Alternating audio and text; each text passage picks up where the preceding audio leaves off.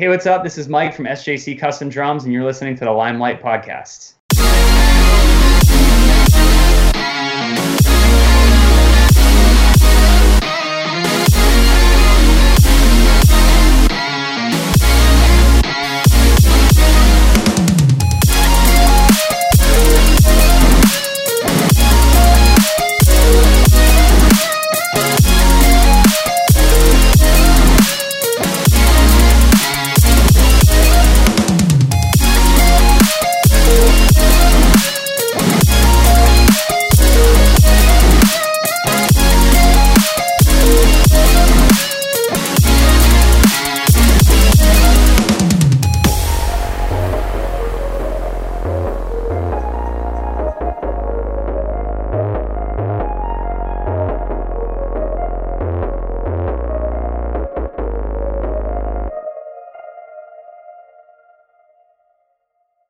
Thank you for everybody for coming back to the Limelight Podcast. I really appreciate uh, you guys coming back around. To make sure to subscribe to our YouTube channel and follow us on all streaming platforms for upcoming guests.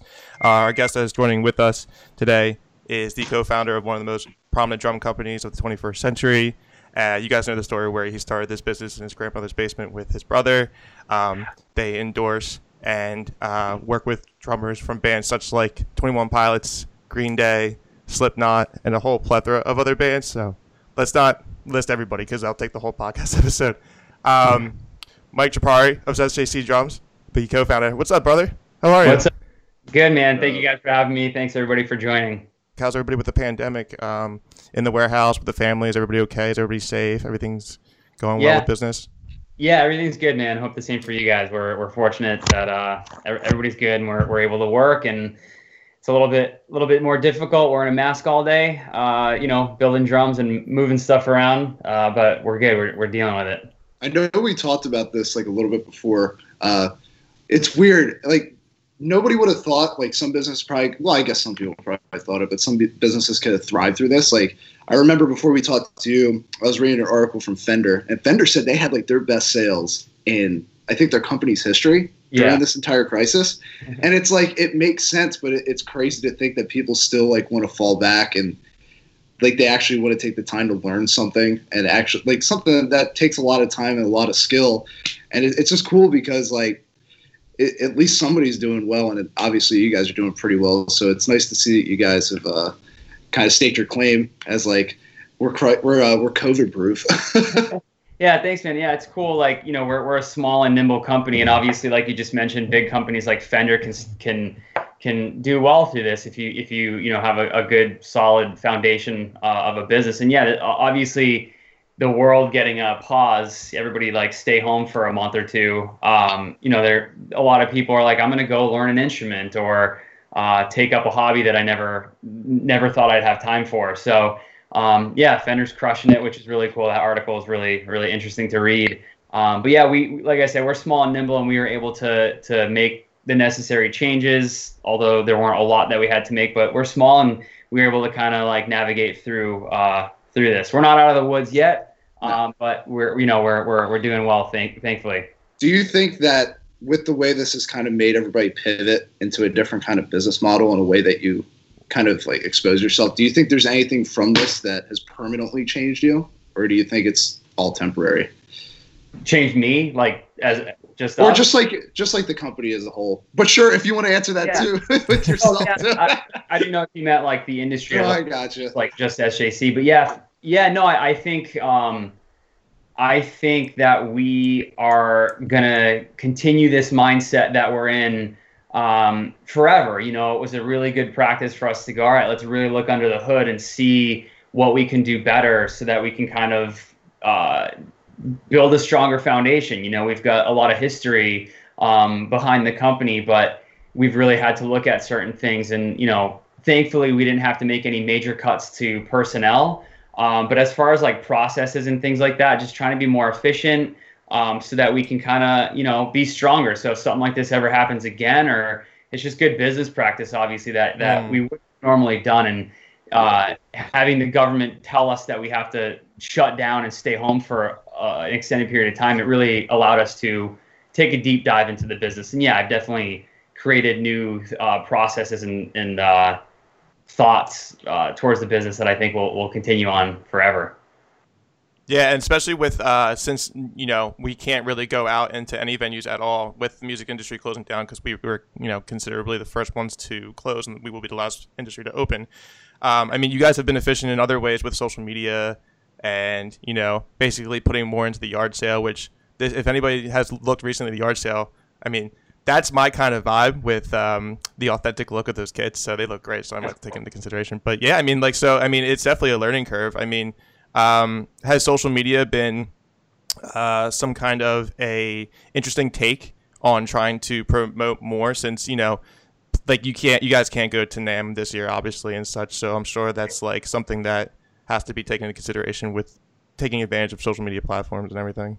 Yeah, yeah. No, that's something that we're really proud of and that we've always been really strong. Um, our, you know, our company and, and our, our generation is brought up with, with social media, you know, before before some of our competitors had a MySpace or a Facebook, you know, we did, and we were engaging with our fans. And that's really how we built the core of our business from the early days, like the early two thousands. And so we've already had a pretty strong, um, uh, you know, um, strategy, if you will, uh, around social media. And we, yeah, we just amped it up during, during the, sh- the, ma- the, the beginning of the shutdown. You know, we were doing a bunch of live streams. We teamed up with Smart Punk Records and Vans, and we were doing giveaways, and we were, we were having acoustic shows on our, on our live stream. But that's really the only thing different that we did. We just, we always uh, feed the monster, if you will. You know, we're doing four or five posts a day, strategically timed, and we engage on every comment. If we can, you know, we try to engage with every single comment. But yeah. um, we try to keep it interesting and fun and fresh. And, yeah, building stuff with the yard sale, that that was something that we used to do a lot. We're getting back to it, especially since we moved. And I found about seven pallets of hardware and stuff that we just didn't have in inventory, or maybe oh, had a wow. slight blemish on it. Otherwise, it was a perfect metal shell that we were going to throw away. I'm like, yo, let's just wow. throw some some hardware on this, and instead of it being a nine hundred dollars snare, let's just sell it for four hundred bucks, and some lucky drummer will get a, a really great snare that sounds yeah. as good as new, and he might not care that it has a slight little scratch on it. Um, it still plays like it like it would brand new. So. Yeah, that's just some of the stuff that we've been that we've been doing more recently, but we've always done it in one way or another through the course of our history. Yeah, consistency is key too with social media, and not a lot of people take that into consideration. So that's good that you guys are doing yeah. that. Um, because I remember it's it's, it's uh it's pretty simple, but it's funny how so many businesses, not even just in the music industry, but uh, so many yeah. businesses don't seem to understand the, the the ease of social media, where it's just like consistency is key. Like even if you're just doing one post a day or a few a week, just be consistent. And uh, hey man, shh, don't tell anybody that. that. It's the business secrets, dude. It's the business secrets. Yeah, I remember your. I mean, your social media presence has always been very um, uh, out there because of the fact, like when I, you know, I'm twenty-eight now. So when I discovered you guys back in, you know, the mid two thousands, um, your website was definitely, you know, uh, it looked fantastic, but you made all these good looking partnerships with, uh, brands such like Orange. That was like the first snare that really caught my eye. And then you guys had like the, um, there was like between you and Truth. And I think like a couple other companies that were out there that were really only doing the custom brand um drumming uh make and model. So I mean it's, it's just pretty cool to see the consistency over the years, even though this is it's more of a a normal thing to do now, right, in these times, unfortunately. Yeah, yeah. Thanks, man. With partnering up with these these brands like such like Orange or Jack Daniels, um what's the idea process behind that? Like where where do you where do you guys, when you start building custom drums from scratch, where where does the inspiration pull from? Um is it like a team uh meeting like aspect to get the idea of everything and then collaborate and start putting the product together? Yeah, that's a that's a great question. It really depends on what the project is. Like with with uh, Jack Daniels or Belveni, you know, the the the idea and the aesthetic from the beginning is let's create a drum that has the same aesthetic as their whiskey barrel. So let's mm-hmm. take the actual whiskey barrel and turn it into a drum and add the logos, and um, those are always really fun because you're really using um, some out-of-the-box uh, materials that we don't typically use to build drums. Obviously, mm. a whiskey barrel uh, isn't, you know, typically a drum. So it creates some fun challenges that the whole team is involved with, troubleshooting, you know, research and development phase. Uh, but yeah, it's, it those are a lot more... Um, uh, kind of stricter as far as parameters go. It's not like we're going to throw, you know, bright pink hardware on a on a Jack Daniels drum. The color aesthetic is pretty much there, right? Um, with with uh, brands like that. But then, you know, from the early days, I've just I'm such a fan of of obviously music, but art and and fashion to to a degree. Um, and I've had some friends create some pretty successful uh, clothing brands. And so back in the day, uh, my buddy Johnny Earl over here in Massachusetts, um, create you know he created Johnny Cupcakes uh, t-shirt brand, and uh, so we did some collabs with him. And then I just being such a fan of stuff like Vans or uh, you know Arizona Green Tea, like who doesn't love an Ar- Arnold Palmer, you know? Like I would just reach out to these brands and try and find somebody in the marketing department to be like, hey, can we collab and we'll make a drum with the, your theme. And we, you know, we've done stuff with like Toyota Scion when, when they were pushing the Scion brand. No way. Um, we, did our, yeah. we, we did Arizona Green Tea. We've done, you That's know, obviously Monster and Red Bull within the within the music community.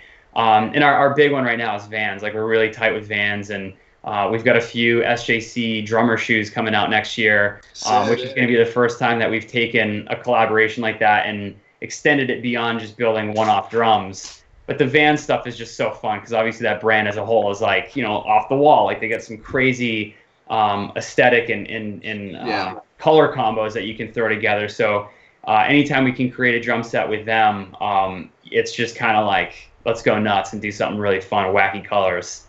Yeah, especially because we were on Warped Tour for a little bit, and dude, I'm pretty sure like more than fifty percent of the drum sets on Warped Tour were S J C. It was like, like every time I turn around to another stage, there's another S J C kit, completely started from scratch.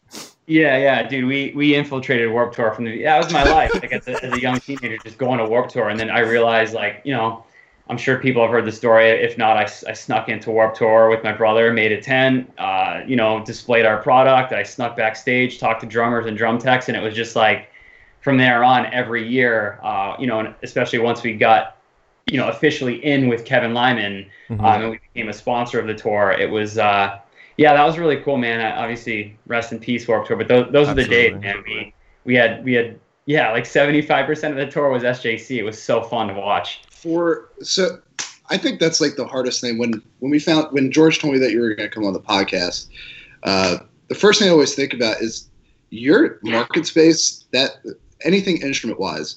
I mean, it came from the the Profit episode. I mean, we talked a little bit about that, about I mean it, it's kind of like it was overdone, but the way that the the, uh, the gentleman from San, I think it was like was his name Dick Ash? Was that really his name? Rich, Richard Ash? Richard Ash, yeah. Yeah, I thought oh, so. I looked it at plays that. the role like, well. Okay, so it, it, the thing I want to bring up with that is, and I, I'd love if you can provide insight for anybody that's trying to to make assert themselves in this industry, is with like these gatekeepers. We obviously are getting away mm. from the gatekeepers in the music industry of allowing people with Spotify, streaming services, YouTube. You can become an overnight sensation just based off your talent, more so than you ever could in, in, in music history. With instruments, that's a completely different story. What kind of advice do you have to anybody that's potentially thinking about, this is what I want to get into, and do you think it is a sustain? Do you think that the industry is going to change, like how musicians are able to get their, their art out in their way? Yeah, that's a good question. Are you talking specifically on the manufacturing side or just like as a whole? As a whole, really broad. Yeah, um, I'm a firm believer, you know, and, and, and you're right. Like it's it's easier now than ever to be an overnight sensation and really, um, you know, get traction online and gain a lot of fans and momentum. You know, if the, if the talent is there and the creativity is there. I'm a strong believer, though, in paying your dues and really building a strong foundation and understanding uh, understanding the learning process of going through making mistakes and failing, uh, both internally and externally, you know, failing publicly, failing internally and learning from it and building those scars so that when you become successful, whatever success means to you, whether that's money, fans, uh, freedom of, you know, cho- your, your choice to, to, to, to do certain things, whatever that may be, um, you're more likely to succeed in the long run if you have that core foundation. You know, I've seen a lot of bands become an overnight sensation and then fail months later because, you know, business and this industry is really hard. And if you are that overnight sensation without a history of learning how to fail, you're going to experience a growing pain at one point or another. And if you're successful, you're going to experience growing pains basically daily. If you don't have that historical uh, viewpoint of learning, you're not going to know how to like go through those challenges. Not that you become an expert on it, but um, our industry specifically, I've seen a lot of new brands uh, in the custom drum space try and come out and make it over the past twenty years that I've been involved in this industry.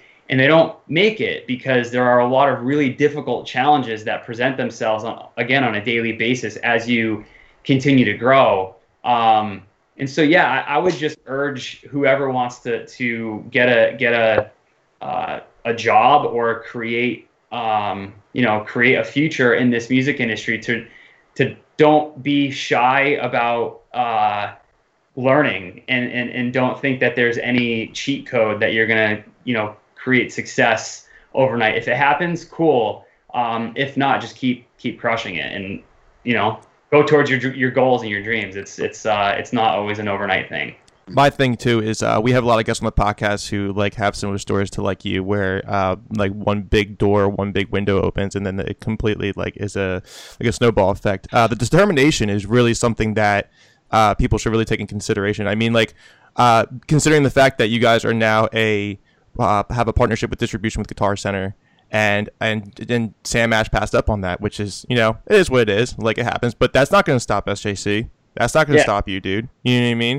So yeah, totally. totally. It was it's a big bummer, you know. The the the when we did The Profit and the Sam Ash thing was on there, yeah, it, it didn't pan out, but I wasn't going to let that determine the future uh, of the company in a negative way. I was like, all right, cool. I'm going to continue to try to do this, and if not, I'm going to try to make another partnership um elsewhere to grow to grow the brand and the business. And so um yeah you just gotta learn, fail, learn, fail, learn, fail, just yep. keep doing it. Yeah, and Josh Dunn's drum set is going to be the first uh showcase kit for Guitar Center. That's super rad, dude. What, yeah, what came to that really, decision? That's cool. We're really excited. Uh you know, we we we were in discussions with Guitar Center for over a decade of, you know, when, you know, getting S J C in their stores. And we just we, we did it really slow. I, I I didn't want to rush anything. We wanted to really test market the product that we'd be putting in there and make sure that the quality and the uh, the demand was there. And so um, obviously with it with somebody like Josh Dunn, his signature products, uh, that that product crushes it. So that was a no brainer to get into to G C first for sure. Mm-hmm. Yeah, and the drum kit represents the new album, I believe, because they always change the color scheme every time that they, they do that, I believe, right? Yep. It's, yeah, it's a nice cheat, cheating way to get free kits. That's nice. Listen, man, I need another kit. It's another color. What's up? Yeah, no, but it's really cool work. You know, working with Josh and designing it, and uh, this past one was was the most fun. You know, they had the blurry face um, era, as they call it, the black and red. It was pretty mm. simple with the. with the uh, alien logo, but this last one with the trench olive and the camo pattern, and uh, you know, not only were the, was the aesthetic really rad, but he needed like three or four kits with some special, um, like a ballad snare and things like that on this last kit. So that that was really fun to go through the, the design process with Josh, and then get to the point where we could, you know, uh, mass produce um, a, a, a kit with his name on it with that same aesthetic. So that was really fun. Um, I'm proud of those for sure. And you, I'm sure you already have a list of product that um, might be taken into consideration that would be distributed through Guitar Center, whether it's snares or um, other kits like that that are yeah signatures. Yeah, we've got. I you know I've I just I don't stop thinking, so I've got mm. lists and lists and lists of ideas for a product, and now that Guitar Center's in the mix, I've got, you know, a seventeen page document of product and marketing things that I would like to do. And when, you know, when we can gather again and concerts are safe to have, I'm. I'm I'm most stoked to have uh, our Loyal to the Craft workshops at Guitar Centers. I think that's going to be really, really awesome, and something that hasn't really happened uh, in this industry. So I'm pretty stoked for that. Obviously, like your your big thing is the, is the custom market. So I'm just curious, based off of like now that you've established yourselves, and maybe you've done this in the past, so correct me if I'm wrong. Do you ever like, uh, are you ever trying to push the boundaries of drums in terms of finding new ways to kind of push the barrier of it, or are you more focused on the artisanship of making the perfect drum? Like what yeah. what what kind of like what is your motivation for that? Um yeah, great question. I went I've gone back and forth on that one. At the beginning it was, let's just make custom drums and do it as a hobby and do it for fun. Then it turned into a legitimate business, and you know, we you you you have to do certain things to operate a business. You know, once you grow and you get employees and yeah. a building and and all that all that good stuff, you know, that the motivation changed a little. We're like, all right, let's try and create some volume so we can create efficiencies and more demand, because obviously we have to sell to create uh, certain revenue for your break even and all that, all that good stuff. Uh, fun business that a lot of people don't think uh, you gotta you gotta worry about.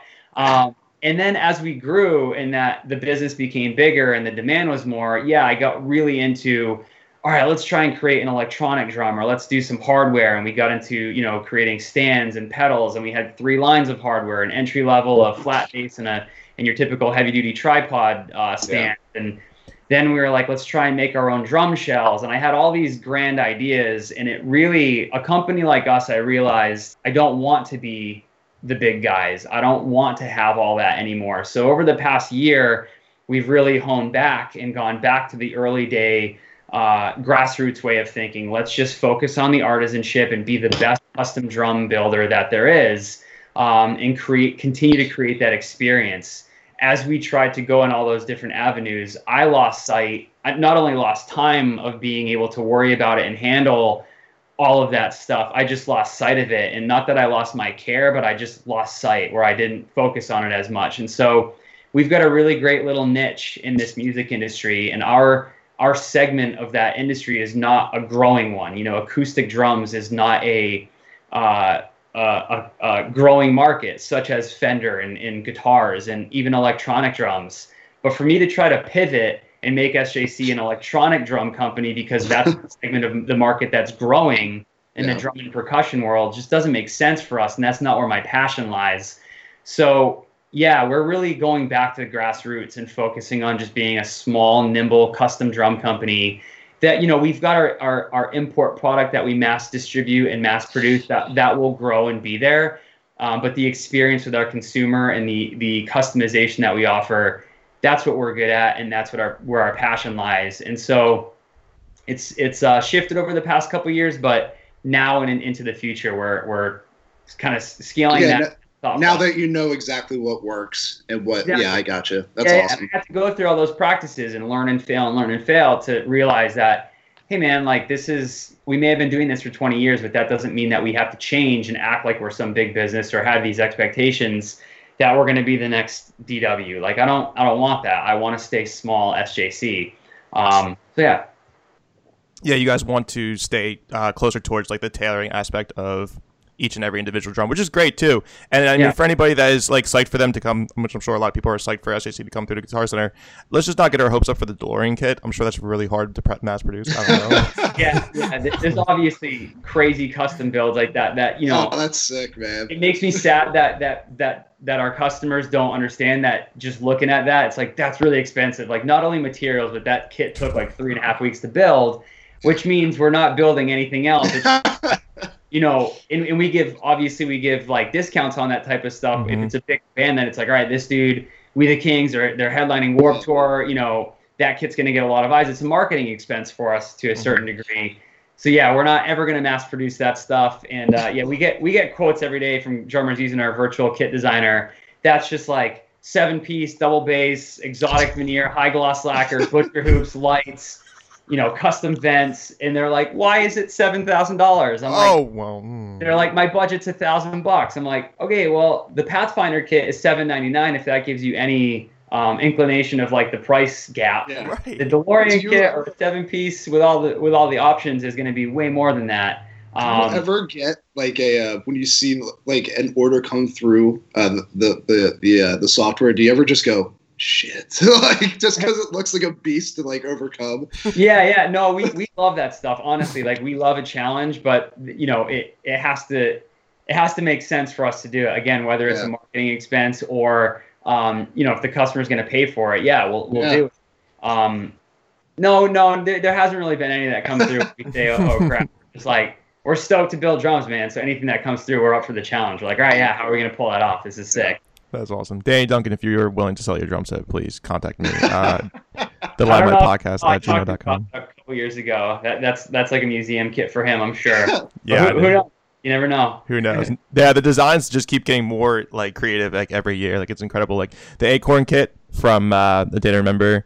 Um, like yeah. You know what I mean? It's just kits like that. Just like they're out of the box ideas, and like you guys, you just you know put it to the floor, and you're able to come up with some product like that too. I mean, yeah. it was pretty yeah. obvious too. But um, I think I, I I mean I'm gonna paraphrase what Marcus said uh, as soon as he walked up to you guys in NAMM, but he was basically like, "These are gorgeous drums." Like that was like, dude, and like he's not wrong too. So I mean, like it's it's cool that you're able to have a a reliable partnership with him through these, I think, like five years uh, together as um, partners and such. And I mean, d- d- has he, how, how often do you talk to him? I mean, has he made like such an impact besides investing and helping with the turnaround time? I mean, has he, does he still involve himself on like little tedious things? Like how, how's that been going with him?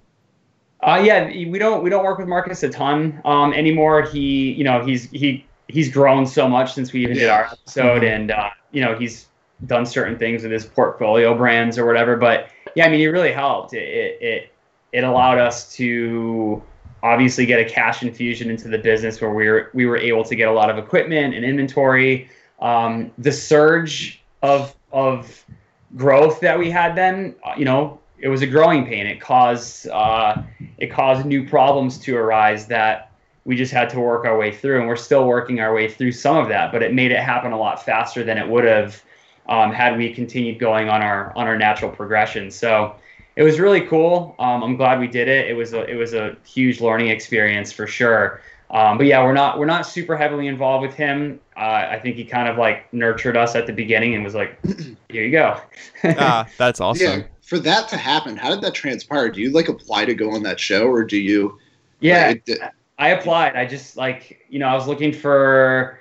I was looking for an investor or a, a loan from a bank, and I like for a year I had gone to banks, put on my suit and tie, presented our business plan and everything like that, and uh, we, it was really hard for us to get a loan, being a small business that never really had credit like that before. We never we never yeah. had before, so um, that was really hard. And you know, I'm such a fan of the show, and I would watch Shark Tank. Well, yeah, I love that show, man. Yeah, all those so. shows, Bar Rescue, all that. I love watching them because I get to see other entrepreneurs go through things that I may have gone through, or I may be like, wow, I need to look out for that. This is a good idea to. To fix that. I would just kind of study. That was like me going to college almost, like watching yeah. those shows. So yeah, one night um, I applied to be on the show, and we got a call, and we were casted be, casted to be on it. And I, I was a little um, uh, skeptical at first because we had we had gotten asked to go on Shark Tank like like six or seven years ago. So a few years before The Profit happened, and um, I declined to go on that uh, for for a few reasons, and I was you know. skeptical of of certain uh, uh, contractual things, if you will. Absolutely. Um, okay. Profit. But it, it was really cool. Like we just we got picked to go on the show. I went through all the casting, and then um, I flew and landed in um, Los Angeles to do NAMM in twenty fifteen. And I got I landed and uh, turned my phone back on, and I got a voicemail from the casting department um, wanting to do something. I forgot what it was, and I called them. I was like, "Hey, I just landed in L A. Like, I can meet you guys at your office to go over all of this now." And so we did. And um, oh, cool. that year for NAMM was like one of my uh, most challenging because like we were we were really tight uh, revenue wise. Like we had, we didn't have a great year the year before. Uh, my brother and I were just at the tail end of our our fighting and going through yeah. like the buyout, and it was literally my wife, um, one other person, and myself doing NAMM. And uh, it was it was tough. So to, to have that happen um, and meet with the, the production company, and they were really excited. They were like, "Yo, we're going to fly Marcus in now. We're going to start filming at NAMM next week." Nice. That was crazy. It was a yeah. world of like going fr- from months of casting calls and going through the motions of all the paperwork. And then, boom, they're like, "I didn't even know we were one hundred percent going to be on the show." And they're like, "We're starting to film in three days. Oh, um, damn. God. So it was it was wild. And we, we had to... I was drum teching for Rancid at that time, so I had a bunch of tour dates right from NAMM, going to Japan and going to Europe through through the springtime of, of twenty fifteen. And they were like, "Cancel all of your travel plans. Um, you know, NAMM will just show up at your factory at any time. They're they're they're, they're basically going to just surprise us. So they're like, you have to be at work." Um, so yeah, it was it was it was wild, but yeah, it was cool. So when you found out you were going on that show, like obviously we watched the episode, and I, I'm assuming most people that are going to watch this have watched the episode. For the the discourse between you and your brother, like obviously that the show has to do a lot of theatrical stuff, and they have to make it interesting to watch. Were you kind of trepidatious to kind of put that out into the spotlight, into the public eye? Yeah, yeah, yeah. That's my family, man. Like that's that's yeah. that's my family, and that's stuff that I don't talk about publicly. Um, that was one of the first things I mentioned to them when we when we talked. I was yeah, like, for sure. Here, they they were like, "What's your story?" I told them my story, and uh, obviously there's there's good T V there when you have family drama. Uh, but that was one of the first things that I requested. It was like, yeah, I just don't really want a lot of my family stuff uh, involved. And mm-hmm. uh, it was such a whirlwind while we were filming. I mean, there was a lot going on. We were we were ripping apart the entire business, and obviously I got a uh, an investment from Marcus for you know almost half a million dollars, and I gave up seventy percent of the company uh, for that. And uh, it was an emotionally challenging and exhausting time because not only were we doing that, but we were filming for yeah. twelve hours a day. I had a microphone on me at all times. I it was it was a lot. I wasn't sleeping. I was I was very uh, I was depressed. I was just sleep deprived. I was anxious. I was excited. I was every emotion. And uh, wow. Then they brought then they brought my brother in one night at like nine p m while we were filming. Yep. Um, yeah, it came out, man. And like you know, it it is what it is. I didn't know that was gonna happen. My raw emotion was there. Marcus even had, he told the cameras to stop filming at one point because it was so bad. Mm-hmm. Um, it is what it is, man. And just remember, everybody, like you watched forty-five minutes uh, of yeah. basically my my twenty-year career with my brother yeah. um, shrunken down into forty-five minutes. So, of course, they're going to take kind of like the craziest stuff and splice it together and It, it, whatever. Altogether, how much did they splice up? Like, what t- what amount of time was it? Was it a couple weeks, a couple days? Uh, I can't remember, but it was I, it was probably like the first half of twenty. I don't know. When, when, whenever the episode aired, yeah, basically, basically take that time. I think did it air in May, June, or July? I think it aired sometime in the something spring. Like that. Mm-hmm. Yeah. Um, from January, from NAMM time, you know, the second, third week of January until then, we we filmed on and off. Oh wow! They would they would.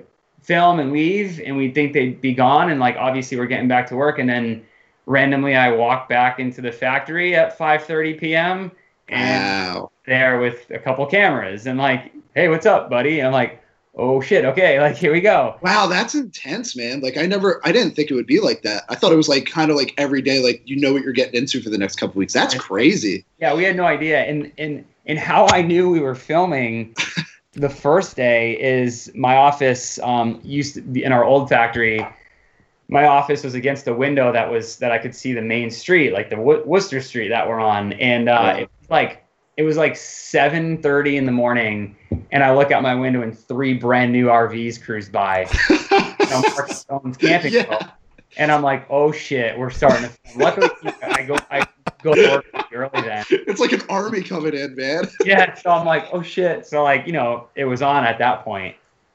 Oh my god, that's that's intense. Like, yeah, that definitely seems like a whirlwind, whirlwind of emotion. Then, just like I didn't, I didn't realize it was that much time in which they take a lot of the uh, the content from. That's crazy. Yeah, I don't know what it is for other other episodes. I'm sure it varies, but yeah, for us, there was there was a lot of filming that we did. Um, we you know we were going to New York, we were going to Boston. Mm, yeah. I would get an email at Sunday night being like, uh, Monday morning, seven a m. That's when we filmed the uh, the Sam Ash uh, portion. I had no idea we were doing it. Sunday night, I get an email.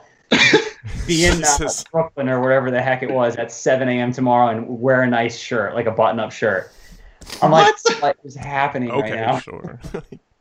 Wow. That was like the, uh, I mean, we talked about it already a little bit, but I mean, you said that you knew the buyer for uh, Sam Ash for way longer than you knew, uh, obviously, uh, Richard Ash, Ash or whatever. Yeah. Wait, Dick Ash. Sorry. But like, uh, you said that it kind of was, um, it, it was kind of, uh, I'm, I'm blanking on the word for it, but it was, it was orchestrated a little bit. I, I would, yeah, yeah. It was, um, again, like I didn't know we were doing it. Like yeah. Mark wanted us to go, and he wanted me to pitch the business to, uh, obviously get a distribution deal in a store like that. But it, it, it, you know, I've seen that in a lot of the episodes where they'll fix the business and strategy and the plan, and they'll put the business owner in a, in an opportunity to get a deal like that. So, you know, Marcus is using his brand power with The Profit and C N B C and Mar- being Marcus Lemonis to to get those meetings. But yeah, I had known uh, the, the other gentleman that was there, Al, for a long time, um, it, our old business manager, um, introduced me to Al a long time ago. We had made a few drums, one off for Sam Ash uh, every now and then. But yeah, I was really excited for it because Sam Ash is a really cool store. It's uh, as far as all of the stores go out there, it was a smaller, you know, deal where it's, you know, thirty to forty to fifty stores as opposed to Guitar Center, two hundred plus. Um, so for me at that time, I was I was really excited for it because I was like, I think we can genuinely make something really cool out of this where yeah. it's a smaller, more attainable network, um, and we can supply that at that point um, in our in our business's career. Um, but yeah, it was. It was orchestrated, if you will. I put that in quotes, you know, yeah. where it was like, again, tomorrow morning, go, go to Sam Ash in yeah. New York. Marcus, Marcus is going to meet you there. You're going to pitch S J C, basically. Um, and it, it just didn't pan out. You know, we did it for the show. Uh, who wouldn't want to be on C N B C's The Profit? So I'm sure they were mm-hmm. like, yeah, let's have these guys come in here and we'll get some advertising. But yeah, yeah, it seems like it seemed like when the cameras went down and I would follow up that they had no intention of truly working with S J C. And S J C's not in Sam Ash, so that just tells you how that deal uh, yeah. panned out. And I followed up two dozen times to the point where I was like, "I'm being annoying now, so I'm not. I'm not getting any." Response. Yeah, you don't want to be that guy. That's, that's... It just didn't work out. Yeah, that's me. Don't be me, dude. You know how many emails I send out every day trying to get some of these artists on, and I follow up and I follow up yeah. and like this guy has only had like a couple people on. Let's not. No, I'm just kidding. But but no, I I totally know what you mean. And like the whole thing with there's not. I mean, the vulnerability is going to be there, obviously, and and about I guess it's reality T V. But I just think from a business perspective, I think like what you did between the Shark and The Profit was like definitely a bold move and very logical on your sense. Um, and then yeah, and The Profit was for me a a, a, a no-brainer only because comparing it to Shark Tank.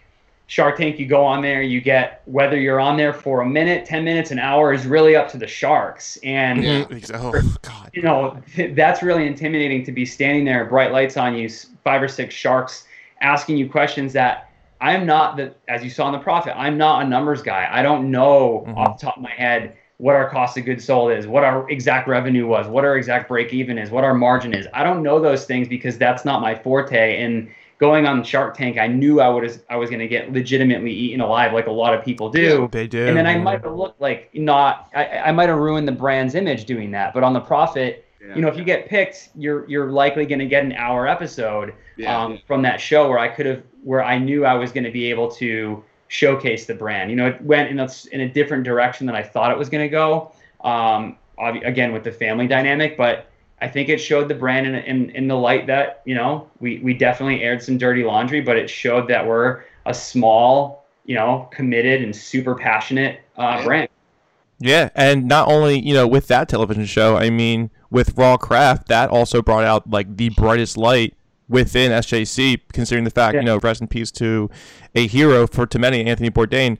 Um, yeah. Dude, like building that custom snare for Tre Cool was just like, The, and you know what's even more yeah. insanely like into detail oriented with how it went about, like it just it's solely focused on the craft of everything that your guys do in the warehouse, like your woodworkers yeah. and yeah, dude. Yeah, but, they did such a good oh. job with that, man. It was amazing. They did, man. They they, I, I'm so glad and for lucky. I'm so happy that we got to do that, man. When they called me uh, to do it, and they were telling me about some of the other businesses that they were having on the show, like a guy. Was making knives out of melting down a meteorite and custom tailored, custom tailored suits using all these crazy materials and textiles. I was like, are you sure you want us on there? Like, we could totally turn down a drum like we did it with Jack Daniels, by the way. Right. Like, are you sure? And they're like, yeah, we this will be so rad. Um, that was such a cool opportunity, man. And yeah, like you said, rest in peace, Anthony. I'm so lucky to have gotten to met him and, and, and, and, and hang out with him and do that. I mean, he was in our factory for a week building drums with us, drinking Belveni. Like, does he that, live? Does does his T V persona live up to the hype of what he is in real yeah, life, uh, dude, off camera? That's awesome. That his mystique and his like roughness is just. Yeah. I I was always on edge with him because I'm like, I don't know what he's gonna ask me next, and he's such a hated dude that I. Yeah. That I and he's such a confident dude that I was just like, I don't even want to hang out and talk to you because I just feel like I'm gonna make a fool out of myself because you're so cool. Um, it def he definitely lived up to. He was the same. He was the same as you know what you see on T V. It was just like What's up? I'm Anthony. I, th- I think it was really cool for you, like, talking to you, like, kind of off the record with this stuff, like, how it, it brought two parallel or two parts of your life into perspective in such in like yeah. fifteen minutes. You said yeah. that you you had, when we talked to you earlier, you had the Green Day poster behind you that was over your bed. Yeah. And in that episode, you're talking to, like, the artisan of artisans, the guy that kind of puts people that never get the spotlight. He gives them a platform.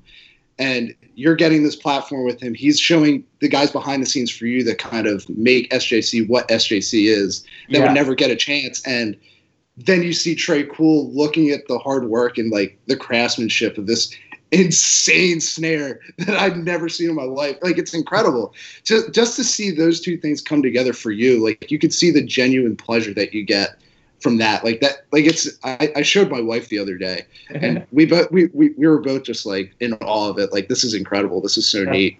Thank you, man. I really appreciate it. And I, yeah, I'm, again, just so lucky to have had that opportunity to showcase, you know, our passion in that, in that style and at that level with, you know, like you said, with two, two, you know, heroes, Anthony Bourdain, Tre Cool. Like, that was the coolest thing ever, man. And, like, we got, my wife and I got dinner with Anthony, and then wow. Tre, his wife, like, like, and my son was there. My son was, like, six months old at the time, and, like, my little dude, I got a bunch of pictures of Tre, my kid, with Anthony. Like, uh, imagine that story you're gonna have with your with your kid when you're when he's like twenty-one years old and you have your first beer together. Like, it's gonna yeah. be like, dude, that's gonna be so crazy. Uh, I got this. I, I I kept this. Anthony signed this wow. bottle for oh, me. Oh my god, and that's uh, priceless, man. Not opening it. This will no. be the first I have with my son, like, legit. That's oh, amazing, let's man. Go. Well, watch that episode, and I'll be like, here you go, man. By the way, we drank a lot of these when we were filming. It was probably an unlimited amount one of barrels of the, that came through. One of the lugs on the first drums we made was a little crooked. So we just, you know, we just went back to it and started again from scratch.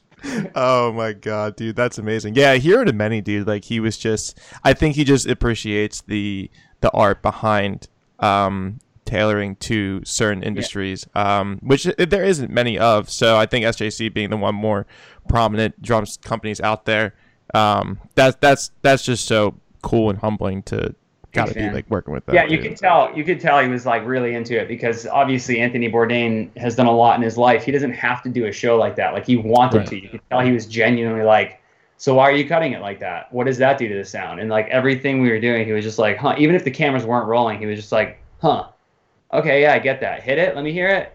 And, like, just really cool. And then, again, hanging out with him and Tre, like, without the camera, talking about just, like, food and life, and, like, hearing them talk. My wife and I didn't say a word the whole time. We were just like, whoa, we're, like, learning so much right now.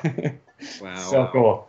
Oh, my girl would freak out. She had, like, a birthday party literally just for Green Day, like, when she was, like, nine years old. Like, to have Tre Cool, and dude, she would she would freak out. She was in that situation too. That's how cool. did that how did that relationship tra- like, because you've been working with Tre Cool for quite some time now, right?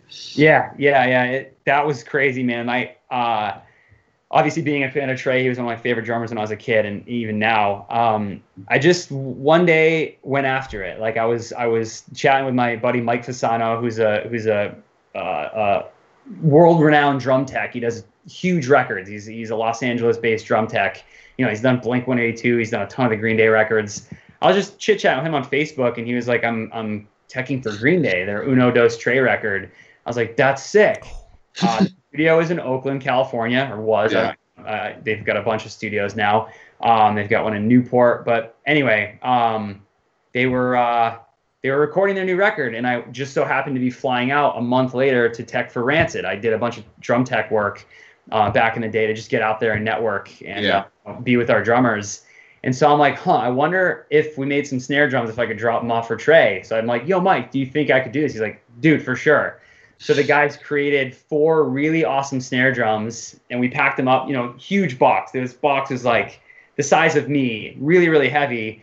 I flew with it to to uh, San Francisco when I went out there for the uh, for the Rancid shows, yeah. and I went out a day early and uh, literally flew with this box, man. I won't. I'll make a. I'll make a long story short, uh, as short as possible. But I almost got mugged because I'm on the BART, the the the, the San Francisco, uh, you know, train station at like midnight. Yeah.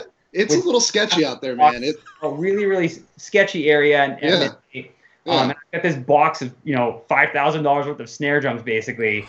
And uh, I got it. I brought it to the studio. Um, Mike let me in. I dropped the snares off. I sh un unboxed them, showed him. He's like, "Do you want to say hey?" And like, I didn't even, I didn't even want to like, not yeah. like fanboy. I was just like, let me just have him check out these snares. And like, if it, if it happens, it will. Um, and like a week later, I got home. And I'll never forget it, man. I was I was uh, visiting my grandma at the at her nursing home, and like Tre called me.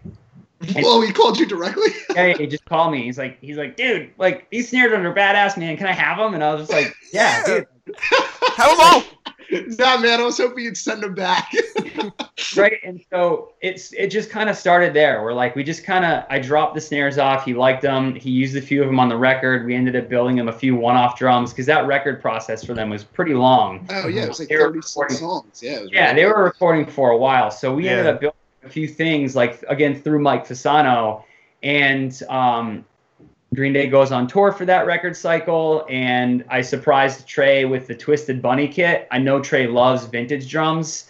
Um, so there's a, a Cane and Top Hat kit that was made in the sixties that I love. And so I was like, what if we replicate that kit, but with the Green Day Bunny and the T C shield, like the Buddy Rich style shield. Oh, made him that dude. kit, and I went to their wow. show in Rhode Island and uh, coordinated it with his uh, drum tech, Kenny, um, at the time, and uh, set the drum set up backstage. Tre didn't know I was there. He came in the dressing room and saw the kit, and he was just like, wait. What? Like, what is it? And so, uh, so that cool. was it, man. Like, we became friends. Like, Billie Joe came in and was like, this thing's badass. His son Joey ended up getting a drum set. And it was just, like, this cool, like, friendship building. Wow. Um, I ended up going out to California and hanging out with Tre, um, and, you know, where he lives. And we talked for a while. And then he flew to Massachusetts to visit our factory. Came in. What a good dude, man. Yeah, what a great time. And yeah, he came in and like we we we gave him a tour of the the factory. We went out to dinner. Um, he and the really cool thing during all this, like he was starting to date his now wife Sarah, and uh, we just became friends, man. My wife uh, and and and myself and Tre and his now wife would just go out to dinner and talk and chat business and music and drums. Obviously, we ended up going to each other's weddings, and like it was just this really cool. Uh, natural friendship that built where now Tre plays S J C and like mm-hmm. wow weird cool uh yeah and it surreal. all started from your and it all started from a basement, man, and here you are. Yeah, honestly, that's, that's crazy. And and you know what's so cool, I don't know if you saw it recently, but uh Billy and you know Billy's kid has a drum set of, of S J C. He's jamming with his kids now during quarantine. Did you see any of that content at it's all? So crazy. It's yeah, so yeah, cool. Yeah, I love it, man. And like it, it, it was just like so cool. He, Billy's got a kit at his studio that his son his two sons got for him for Christmas one year, and like we made Mike Dirnt a drum set. Like everybody in Green Day and their kids had S J C. Like what? That's wow. incredible, dude. Tailoring to the custom drums in general, um, with your business and everything, have you um, considered into looking into other aspects of lucrative uh, ideas, such as like I don't know, like accessories for drums? Because I, I know you guys have drum pads, and I know that you guys have a couple other. Uh, things with your brand on it, but have you like like like for example sticks, like have you guys ever like th thought of investing in like custom drumsticks at all, or any kind of like other yeah. relatable? Yeah, that's I love that question. I love thinking about that stuff too, for sure. Like again, being a, a fan of drums, I, I love that stuff. It, it's kind of going back to the, what we talked about earlier, like staying in our core lane. Um, as much as I would love to do sticks and all that sort of stuff, there's other companies out there that make great sticks, and I don't.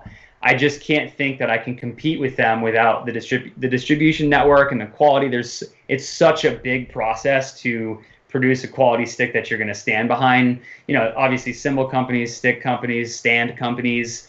We do do practice pads, and we've got some really cool practice pads coming out in uh, November um, for the holiday season. We've got a new S J C pad. We've got three artist series pads, um, pads like you've never seen before, like full color printing, like really cool stuff. And that. That project took like a year to kind of come to come to fruition. So the the R and D process on some stuff like that is yeah. is long. And so while I try and stay in our in my core lane and engage with consumers and create good content and obviously build quality drums, um, it's hard to focus on that stuff and find the time to do it. But I will mm-hmm. say um, I'm in discussions for, uh, with two pretty major um, licensors, if you will. Like I'm going after two licensing deals where at that point, yes, we will create cymbal toppers and stick bags and thrones and pretty crazy stuff. And I wish mm. I could talk about it more because both no, of them okay. are, are absolutely massive. Um, but you, you will see in due time. No, that's awesome. Yeah. You don't want to give away your secrets, dude. Like people are going to yeah. take, you know, what you're trying to eat. Like that's not cool. But listen, you already gave away the secret about social media. So yeah, yeah dude, honestly. About people trying to take it because even getting these relationships took me like five years to create. So I don't think any other companies are, are even thinking about this, this type of licensing deal. Um, so I'm not worried about that. I just like the mystique of like, oh my gosh, next summer S J C dropped a, yeah, you know, insert yeah. really cool movie here. Yeah. Uh, oh, there's going to be a movie coming out about you, about S J C eventually. Oh, no. I don't know. Yeah, that'd be that'd be crazy to do. I, I would love. We did a documentary. It's on YouTube. We did one like ten years ago. Me and my buddy like shot and edited it. That was cool. Um, I don't know if there will ever be a movie though, but that would be sweet. I'm going after a movie uh, license. You you will you will see. It's Who's playing cool. you, Keanu Reeves or something? Or? No, no, no, no, not not a S J C movie. Like oh, we're um, gonna make products based on yeah, yeah, yeah. um a uh, a very popular movie series. Oh, oh dude, shit. Come on, man! You don't stop, man. You don't stop thinking. You're right. No, I don't know. All these examples and everything. Oh my goodness! I literally don't stop. I, I sleep for five hours a night and. Listen, uh, the stuff that nobody sees is this Mike is just pounding away at emails when we're like in the middle of doing nothing on this thing. But not like I, I appreciate you coming on. Obviously, we've had to reschedule a couple times, but uh, it it's really a pleasure to talk to you just because you are the inspiration for a lot of people to see somebody like your age doing what you've done and had the relationships that you had. Like it's it's impressive. And anybody that's kind of on the fence about like chasing your dreams and stuff like that, definitely take a look at Mike because man, you're you're living the dream, man. Mm. Thank you very much, man. I, I appreciate that. It's uh it's nice to hear that, you know, like when you're in the in the middle of the hustle, uh sure. You know, it's uh it, it's it's it's a daily grind. And like you said, if if if so anybody listening is unsure of whether or not to do something, just do it. What better time than now? Just start. You don't have to succeed overnight. It doesn't have to happen next week. Just gradual changes, and that's That's why I continue to hustle and keep setting goals for myself a year, two, five years out um, to try and accomplish them and just continue working towards it. It's a it's a daily thing. Yeah. yeah, dude. And we appreciate you, you know, coming on and like really expressing everything that has gone over the past, you know, almost uh, actually twenty years, you know, two decades. Yeah. So, I mean, thanks for, thanks for helping tell our story, guys. I, I appreciate your support of S J C um, and, and following along with our with our journey. Yeah, absolutely. I would love to do something like in your warehouse as everything's going around in the background. You know what I mean? Like, uh, yeah. Once this pandemic's I mean, you guys over, are close enough, you know, when when. Uh, you know, we can all hang out again and have fun without wearing a mask. I, I would love to have you guys up. We can do we can do some stuff at the factory. Absolutely. Yeah, we're sure. we're eventually going to do this in person. Um, but right now, you yeah. know, we're definitely taking everything into consideration with COVID nineteen. Yeah, so it's not absolutely. Cool. So we're gonna keep doing this. But um, it'll essentially be a podcast tour of all the guests that we've had over Skype. that, that's pretty much what it's going to be. Just in person with a better background drop instead of this like this yeah. graphic in the back and us, you know, yeah. me in my bedroom and Zach behind a chimney. Ch- I, you gotta go static, dude. I, I, I classed it up. That's pretty sick. I, I classed it up, guys. I, nah. I tried Here, to do I, a big. If I uh, if I frame it properly, I can have just like that nice bridge. There we go. Yeah, there you go. Yeah, like you're not even in your office, dude. He's just hanging out in the middle of the woods. Like, yeah, just man, chilling. just chilling. Dude, honestly, thank you so much for coming by. Um, we really look forward to you know hearing from you and seeing what you guys have to you know unveil in the future. We're really stoked for it, dude. Thank you so much. Thanks, everybody, for joining in. And, uh, yeah, we'll see you guys out there. Yeah, stay safe. Thanks, brother.